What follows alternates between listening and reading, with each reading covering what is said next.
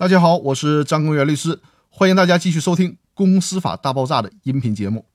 今天呢，我要聊的话题是要搞清楚法人终止制度中解散、注销、终止的概念。题目比较长，但是我会把内容呢说的比较简单易懂。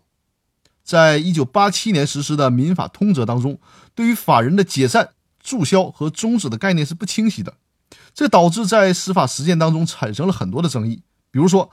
公司解散或者是被吊销营业执照之后，法人到底有没有诉讼资格的问题，就一直存在着争论。那这次的民法总则的颁布实施，就彻底的明确了这个问题。但是呢，要让咱们老百姓明白这个道理，还得需要我把这个理论翻译给大家听。法人的解散会导致法人的终止。我还是来做一个不算是太得体，但是呢，却应该属于比较形象的比喻：法人的解散。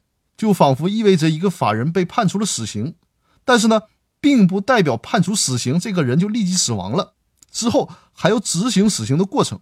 所以说，即便是法人宣布解散，无论是自愿解散还是被行政处罚强制解散，都仅仅是一种状态而已。但是法人的资格还没有消灭，这个时候被宣判死刑的法人依然还活着，依然还是具备民事主体资格的。而注销呢？就是导致法人真正死亡的那一枪，完成了注销，法人才能真正的终止。法人终止就意味着法人已经灰飞烟灭了，已经彻底的消亡了。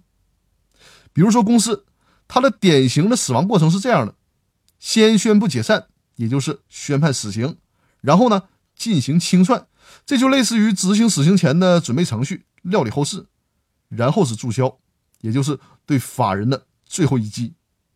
注销后，这个公司就彻底的死亡了，也就是公司终止了，告别人间了。但在这里呢，我需要做一个小提示：根据民法总则的第七十二条第三款的规定，有些特殊的法人是不需要办理法人登记的。这样的法人呢，只做清算就可以了，因为出生的时候就没有办理登记，死的时候呢，也就不需要走注销的程序了。这类特殊的法人，比如说工会，就是这种情况。但是呢，这仅仅是特例，我们做一个简单的了解就可以了。最后，我们言简意赅地总结一下法人终止制度中解散、注销、终止的这个概念。解散就是法人终止的起因，是法人走向终止的起点。注意，仅仅是起点。宣布解散之后，就进入清算程序了，为法人安排后事了。完成了清算之后，就要办理注销登记。注销登记完成，这个法人才算彻底的终止了，就是彻底的死透了。而在法人宣布解散到正式注销之前，在这一个时间段之内，这个法人实际上还是活着的。那么，在这个期间，如果发生了诉讼，这个法人还是要参加诉讼活动的。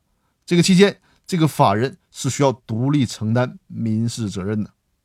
那相信我把这个理论做了一个比较通俗易懂的解释，大家对这个问题就应该很清晰了。那好，我们今天的分享就到这里，谢谢大家的收听。